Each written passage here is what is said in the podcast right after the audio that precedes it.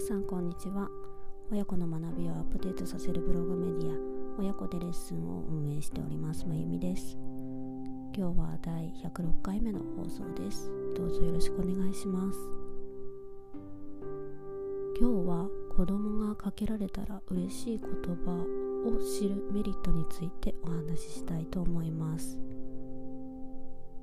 子供との信頼関係を築くためにこの子供がかけられたら嬉しい言葉を知ることもとても重要だなと思います。例えば子供が宿題を頑張って終わらせた時にお父さんお母さんからかけられたら嬉しいなと思う言葉や友達と喧嘩になって落ち込んで帰ってきた時に周囲の人からかけられたら嬉しい言葉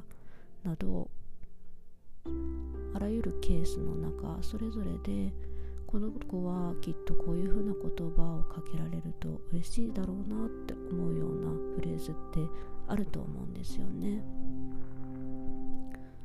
このようなケース別のかけられたら嬉しい言葉っていうことをあのメモ書きとかに残しておくと子供を元気づけたりあとは一緒に喜んだりっていうことができるようになって信頼関係を深めるのに役立つと思います。でも自分の子供って確かにどのような言葉をこういうケースでかけられたら嬉しいんだろうっていうふうにちょっとわからないなってなるお父さんお母さんも多いと思いますのでそのような時は次のような方法で子供がかけられたしい言葉について考えるのがおすすめです。それは自分が子供の立場になってかけられたら嬉しい言葉について考える方法です。例えば先ほど述べた宿題を頑張って終わらせた時や友達と喧嘩になって落ち込んでいる時の2つのケースですと例えばお父さんお母さんに置き換えると頑張って仕事を終わらせた時ってどのような言葉をかけられると嬉しいでしょうか？あるいは友人と喧嘩になって落ち込んでいる時はどのような言葉をかけられると嬉しいでしょうか？例えば頑張って仕事を終わらせた時でしたら「お疲れ様とか「頑張ったね」とか「今日はご褒美に何々を食べよう」っていう風に声をかけられると私は嬉しいかなと思います。あるいは友人と喧嘩になって落ち込んでいる時でしたらちょっと勘違いしているだけなんじゃないかなとかきっと明日落ち着いて話し合えば大丈夫じゃないかなっていうふうに声をかけられると私は嬉しいなと思います。このように自分が子供の立場になって考えてみるとこんな言葉をかけられたら嬉しいなと思うようなフレーズが出てくると思いますので是非やってみていただけると嬉しいなと思います。このような自分がかけられた嬉しい言葉から子供のかけられたら嬉しい言葉を考えることは親子間の信頼関係を深めるのにも役立ちますしさらに自分がかけられたら嬉しい言葉を知ると自分自身の自己基盤を整えることにも役立つというメリットがあります。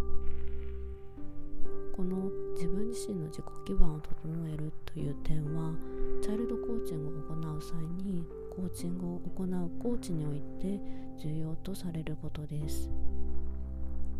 なぜならコーチ自身の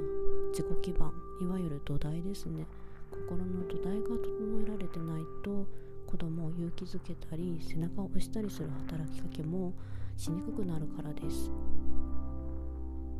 でも今回のように自分がかけられたら嬉しい言葉っていうのを知って例えば一日の終わりにこう今日はこういうことがあったけど頑張ったねっていう風に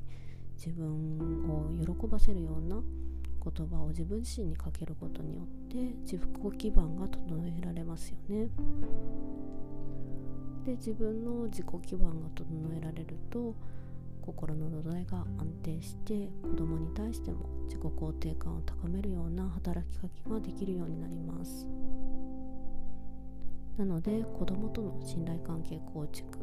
さらには自分自身の自己基盤を整えるためにも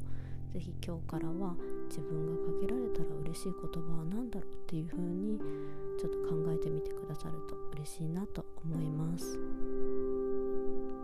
はい。では第106回目の放送はここまでとさせていただきます。今日は最後までお耳をお貸しくださりありがとうございました。次回の配信もぜひよろしくお願いします。まゆみでした。